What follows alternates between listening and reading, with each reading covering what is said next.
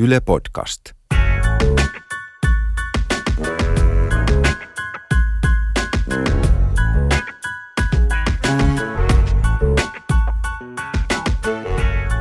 Olisinko mä Jussi Heikelä ihan väärässä, jos mä väittäisin, että me suomalaiset ollaan pällistelijöitä kansakunnan tasolla? Kaikki nämä hetket, kun me roudataan joku Amerikan tähti Hard Rock Cafeeseen näyttämään palaa ja avaamaan joku uusi burgerimenu tonne Helsingin City Centeriin, niin oh. ne on jäänyt meille semmosiksi hetkiksi, että jos ei Suosikista ole luettu Amerikan tähdistä, niin sitten niitä on menty kattoo jonnekin isoihin tapahtumiin. Ja se on aina ollut se, kun joku tulee meille kylään, niin se on jotain sitä meidän omaa kotikutoisuutta hienompaa ja mahtavampaa. Niin, no, niin onkin, niin onkin joo. Toi on ihan totta. Ja sitten kovinta on se, että jos vielä risteytyy silleen, että, että tulee joku ulkomaan tähti ja sitten siinä on joku suomalainenkin elementti, niin kuin Renny ja Geena-gaala esimerkiksi. Muistatko sä huikean tapahtuman? Siis Renny ja Geena-gaala on jälleen piirtynyt muistiin, niin kiitos tästä. Mutta ehkä ei siitä gaalasta ja sen erinomaisuudesta tällä kertaa enempää, vaan me puhutaan ihan oikeasti tässä jaksossa live-musiikista ja ennen kaikkea siitä, kun nämä isot artistit piipahtavat kylässä. Mitä kaikkea hommaa siinä pitää miettiä? Siinä saattaa viihdespesialistilta kokeneemmaltakin sellaiselta, niin alkaa, kun se käsi väpäjää. Oasis. Kenties maailman suurin orkesteri vuonna kaksituhatta oli Ruisrockissa, tosin ilman sitä biisin tekijäänsä. Noel Gallaheria, kun oli vähän riitaa. Vähän. Piikkas oli viitteitä sellaisesta eri. Skidi höffeen, niin kuin sanotaan. oli.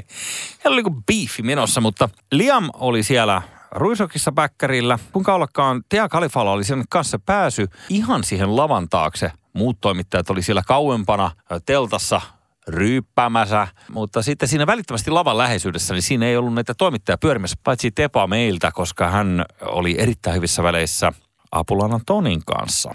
Ja Apulanta esiintyi samalla lavalla ja jostain kumman syystä Liam Gallagherin tarkat silmät havaitsivat Tea Khalifan siellä käyskentelemässä ja hän lähestyi neitoa, että milläs asialla ja mikä, kukas tyyppi sä oot? Ja alkoi jututtamaan ja sitten meille oltiin sanottu, että missään nimessä bändi ei anna mitään haastatteluja, ei ole mitään mahdollisuuksia saada mitään kommentteja ja bändiltä ei saa kysyä mitään. Niin sitten Liam rupeaa jututtamaan tätä, tätä Tepaa, joka on hyvin tietoinen tästä, että bändi on hyvin jyrkästi kieltänyt kaikenlaiset haastatteluannot ja muut. Ja, ja tota, sitten Liam, tiedätkö sellaisessa hyvässä päiväpöhinässä siinä niin kuin jotenkin tosi irtonaisena, niin no että mikä, mikä mimmi sä oot? Ja ai jaa, siis ai mitä, sä oot toimittaja? Siis T V-toimittaja vai? Hei, miksi sä haastattele mua? Ja sitten tuolta, sanoin, että laita se kamera nyt päälle, kun hän oli sellainen pieni, pieni taskupokkari, tai hei, no se oli sellainen pienen marsun kokoinen, niin kuin mitä verrattuna nykyisiin kameroihin, mutta hän oli sellainen pieni kamera. Pistä tuo kamera päälle. Sitten laittoi sen päälle ja, ja kuvasi siitä sitten sellaisen niin kuin P O V-haastattelun ikään kuin tästä omasta näkökulmastaan. Se kaikki oli jees ja Ja se saatiin nauhalle ihan hyvin. Siinä oli tietysti vähän ehkä huono äänenlaatu tai näin poispäin. Mutta sitten mielenkiintoista oli se, kun me sitten myöhemmin toimituksessa sitä rullaatiin läpi, kun ei sitä manchesterilaismolotuksesta tahdo saada oikein selvää, että mitä se ukko sanoo. Niin, niin sitten me katsottiin sitä nauhaa sitten siellä, siellä toimituksessa ja oikein niin kuin hitaasti kuunneltiin, että mitä se tuossa selittää, niin se oli pelkkää sellaista niin kuin kaksimielistä kuittailua ja sellaista, että joo, joo, joo, että tykkäät sä, niin kuin, tykkäät sä A vai B vai, vai niin kuin, tykkäät sä niin kuin B-rapuhommista vai, vai mistä tykkäät. Ja se oli ihan niin kuin sellaista, tiedätkö, sellaista luokatonta pojan viikarin sellaista niin kuin jäynnäntekoa. Sä sait nyt sun niinku tulikasteen tuolla oikeastaan Tea Khalifan kautta toimittajana. Mulla on yksi story kans, ei artistin roolissa, vaan nimenomaan toimittajan roolissa. Mutta tähän väliin otetaan toinenkin näkökulma. Eli ketkä oikeasti kutsuu nämä artistit kylään ja pitää sen shown pyörimässä. Nelonen Liven promoottori Timo Isomäki kertoo vähän artistien starailusta. Oikeastaan ne artistin starailut jää meiltä niin kuin aika vähiin ja, ja oikeastaan sellaisia ei enää näy, näy eikä me kohdata sellaista, että enemmänkin ne niin sanotut starailut tulee sitten artistiin mahdollisesti henkilökunnan puolelta, jos joku asia ei mene niin kuin he ovat toivoneet. Tämä muu organisaatio saattaa viipyä viikonkin K O-keikkapaikalla ja siinä monenlaista asioita käydään sitten, sitten tämän muun henkilökunnan kanssa ja artisti vaan piipahtaa sitten hoitamassa keikkaa. Artistina joo, sehän on itse asiassa aika järkevää pitää mukana sellaista pientä perhettä, joka hoitaa ne kivuliaammat neuvottelut ja tulee aina ilmoittamaan, että miten asioiden pitäisi olla. Taiteilijat on hypersensitiivisiä ja sitten mm-hmm. siinä tulee vähän avautuu myös se ovi, että pystyy leikkiä hyvää kyttää. Mä ottaisin sut esimerkiksi särrekeikoille, niin mä laittaisin Heikelä eka ilmoittaa, että kello yhdeksäntoista nolla nolla piuhat kiinni ja ei ole mitään kosketushäiriöitä siellä soundcheckissa niissä piuhoissa. Että saadaan heti homma, että ruoka olisi lämmintä, ei punaista lihaa ja kaikki olisi valmiina. Ei kuplavettä, kiitos, kun kaverille tulee vähän närästystä, niin täytyy saada kaikkia. Pikku semmoinen pomputtaja. Sitten mä tuun sinne. Ei, mä oon kirjannut just... kaiken nämä ylös, joo. Hyvä, tähän mä pyrin. No niin. Ja sitten mä rullaan sinne ja... paikan päälle ja silleen, ai moi, moi kaikki. Ai oliko se vähän töykeä se Heikki? Joku se on, mä oon sanonut monta kertaa silleen, että sen pitäisi ottaa vähän iisimmin. Okei, okay, mä, mä en ollut siis ollenkaan tietoinen tästä, että täällä on mitään tällaista. Ja sit mä pääsen olemaan enkeli. Eli artistillähän tämähän ihan fiksuu kerätä tämmönen torni lähetti ja hevonen ympärilleen ja leikki itsestä kuningasta. Ja toinen, minkä mä otan tähän tulokulmaksi, on se, että toimittajan roolissa mäkin oon monta kertaa huomannut tänne, että kun pitää mennä haastattelemaan jotain artistia, joo, niin siellä on usein se artistin oma henkilökunta on niin, kuin niin tiukkaa porukkaa. Yksi pitää sitä A nelosta, että ei valokuvia ja yksi on tullut pystyttää vesipulloja oikein asemoimaan sinne lavalle ja sekin on tiukkana, että ei mitään. Ja ne niin kuin ikään kuin perustelee palkkansa myös, musta tuntuu sillä, että ne on niin jämptejä ja tiukkoja. Sen oman työn takia ne joutuu esittämään vähän kovempaa kuin mitä ne oikeasti on. Ja niin kuin sä sanoit tuossa aikaisemmin, niin se on loistava tapa maalata kanvakselle ensin kauhukuvat ja sitten itse tulla paikalle ikään kuin silleen, että hei, ottakaa rennosti, mitä te täällä jäykistelette, hei, jep, jep. Mä oon niin kuin tosi rento tyyppi. Mm. Että jos mulla olisi esimerkiksi joku pituuskompleksi, niin kyllä mä pyrkisin palkkaamaan tiimiin ja ainoastaan itseni lyhyempiä ihmisiä. Timo Isomäki, minkä takia tätä kulissia pidetään oikeasti yllä? Kannattaako näitä ihme syömme vain vihreitä vaahtokarkkeja tyyppisiä raidereita alkaa edes toteuttaa? Kyllä ne käytännössä tehdään, koska näähän isojen maailmantähtien keikat, varsinkin tällaisessa niin kuin stadion, stadionluokassa, niin on kulupohjaisia keikkoja, jolloin, jolloin tuota, niin se artisti maksaa kuitenkin suurimman osan siitä kulusta, mitä he myös vaatii. Ja, ja silloin, silloin ne kyllä aika pääsääntöisesti nöyrästi tehdään, ja se on oikeastaan keikkojen edellytys, että ne asiat tehdään juuri heidän toivomallaan tavalla. Tämäkin on, on artisteja ja sitten on artisteja. Ihan esimerkkiheittona P. Diddy, joka oli Snoopin kanssa silloin Suomessa. Siitäkin on niin kuin herra, joo, mä muistan. Herra isä. Siitä on jo aikaa. On siitä yli kymmenen vuotta. Niin äh, mulla on yksi tuttu ukko, joka oli töissä erässä autofirmassa, jonka oli määrä säätää heille nämä tietyt niin kuin sponsorin määrittämät autot.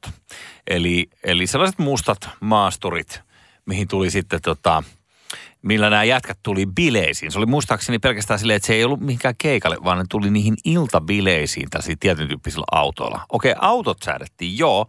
Mutta sitten näillä oli näillä jätkillä, mä en tiedä kuka ne oli valinnut, mutta se autofirma ukko selitti mulle kerran yhdessä juhlistalle, että sano nyt Heikelä, että on, onko nämä niin, niin kovia jätkiä, että nämä voi tulla vaan vaatii jotain tällaista.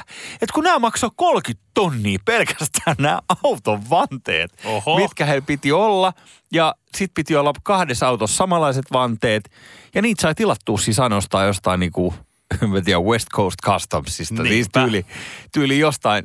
Et sellaiset niinku kromatut, erikoisleveet nakit ja muut, niin, niin tota, ne piti olla tietynlaiset. Ja sanoin, että niillä meni niinku monta kuukautta säätää pelkästään ne vanteet siihen autoon, että ne saadaan siihen, kun tullaan iltatilaisuuteen, kaadetaan Narinkatorille, niillä kahdella maasturilla, niissä piti olla tietynlaiset jutut. Ja sanoppa vaan sen, että siinä kyllä huomasi se, mitä puhuit tuossa aikaisemmin siitä, että sulla on vähän se, niin kuin se entourage mukana, jos on mukana myös tässä vähän vaikeampia persoonia. Että esimerkiksi heillä oli tällainen juttu, että kun ne bileet alkoi, niin se niiden frendiporukkahan oli siellä jo pari tuntia niin kuin ryyppämässä ennen kuin tähdet saapui itse paikalle. Ja sitten niissä oli tällaisia episodeja, että ne muun muassa ruiskutti samppania tai tuollaista niin jotain kuohujuomaa ihmisten päälle. Sillä mä näin, että niin kuin, siinä oli jotain kimmoja, niin niiden päälle tiedätkö siis kuohujuomat. Mä sanoin, että, että vähemmästäkin on tehty henkirikoksia. Mm-hmm. Jos joku rupesi mun päälle suihkuttaa jotain randomisti ihan kuka vaan, niin sitten sit kyllä joutuisi harkitsemaan niin kuin välitöntä tuliaseiden käyttöä. Ihan niin kuin räppimaailman logiikalla. Suoraan Sivu, vaan takaisin. Sivuttaen tietysti. Kyllä. Hylsy lentää Kuka ylöspäin. Kuka sanoo, että G T A:n pelaaminen liian nuorena ei ole vaikuttanut Jussi Heikälän pieneen mieleen. Liian nuorena. Mut, Mä olin keski-ikäinen silloin, kun se tuli ulos. Se no ensimmäinen okay. osa. Mä koitin vaan profiloida sua vähän nuorempana tässä. Okay. Meidän kuulijoille.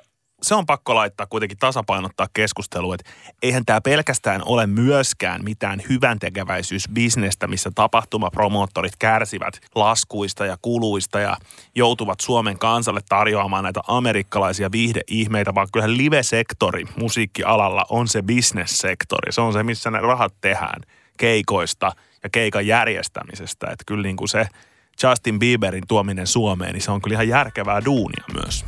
Se on järkevää duunia, jos kaikki menee hyvin, mutta entäs jos ei mene?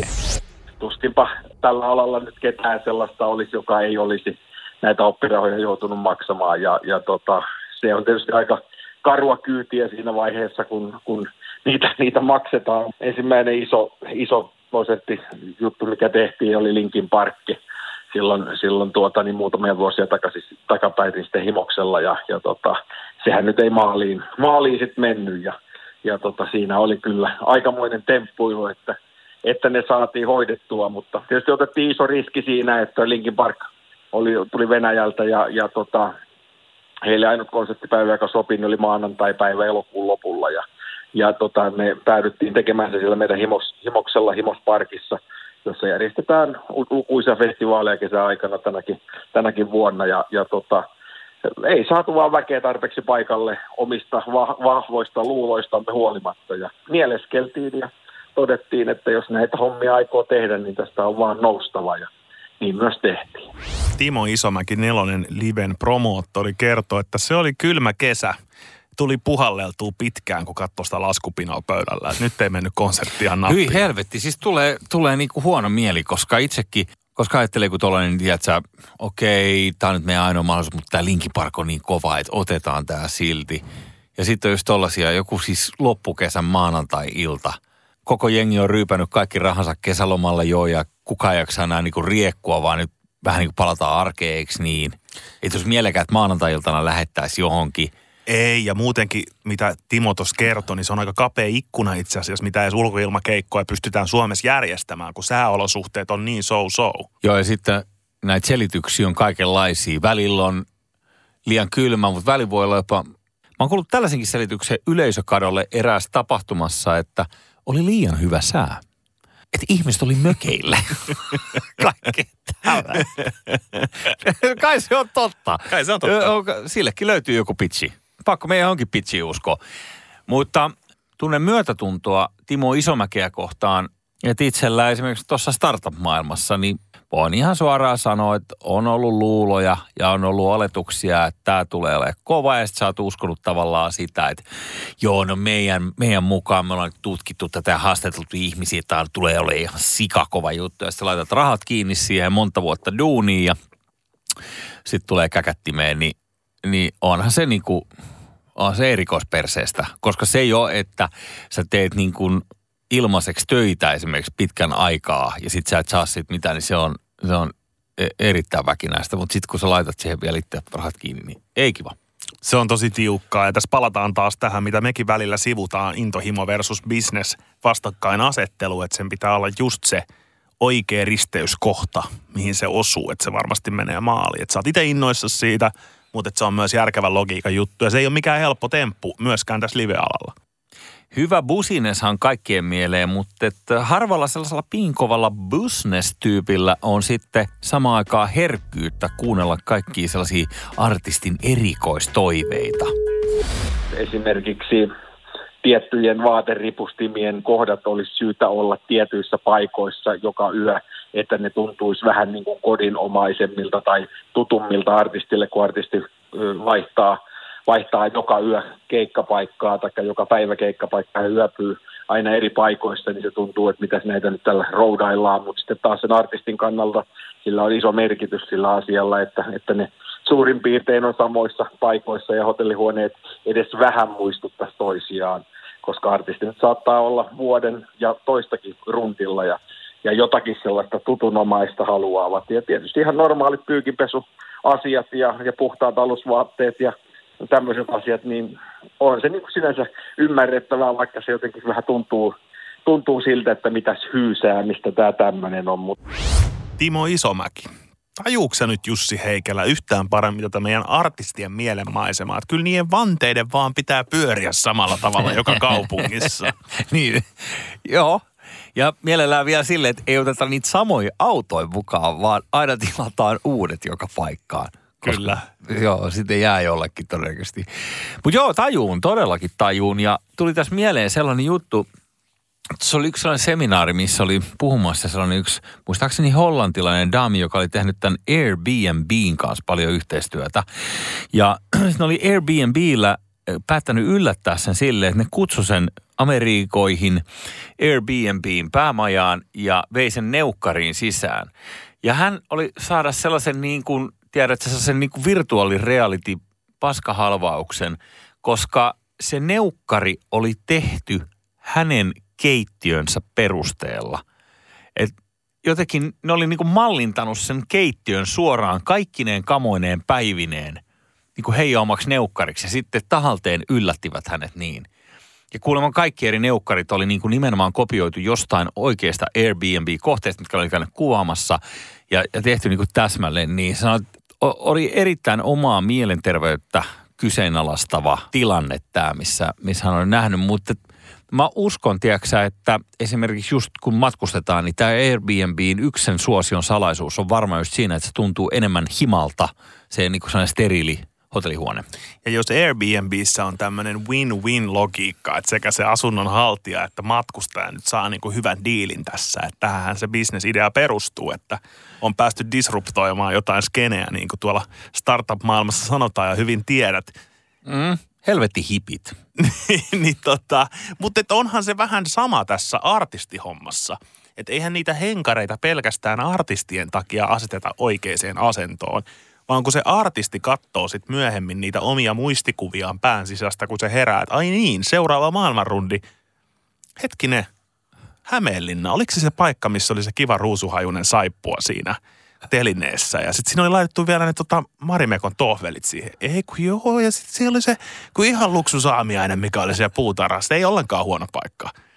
Niin tällähän tietysti myöskin nämä järjestäjät tekevät sen käyttäjäkokemuksen niin mahtavaksi niille artisteille, että se on noin henkimaailman hommaa, millä I ne valitsee. I wanna go to Finland. I niin, wanna go on, to Finland. On, ne valitsee just pienillä jutuilla. Mäkin voisin kuvitella valitsemaan, että ai niin, siellä oli kiva, oli kiva jengi. Joo. Siellä oli kiva jengi. Mennään sinne. Joo, eikä kannata koskaan aliarvioida niin kuin ihmisten pikkumaisuutta, mitä tulee niin kuin tämmöisiin niin kuin mihin Joo. tahansa niin kuin henkilökohtaisiin, pikkusiin, tuollaisiin juttuihin, mitkä saattaa pistää silmään. Varsinkin, jos se on just joku asia, mikä sua häiritsee yleensä rundilla. Ja sitten joku on hoitanut se jokin erityisen hyvin. Jussi Heikelä, sä olet kultainen jumala. Teekö sä munkaan vielä yhden podcast-tuotantokauden?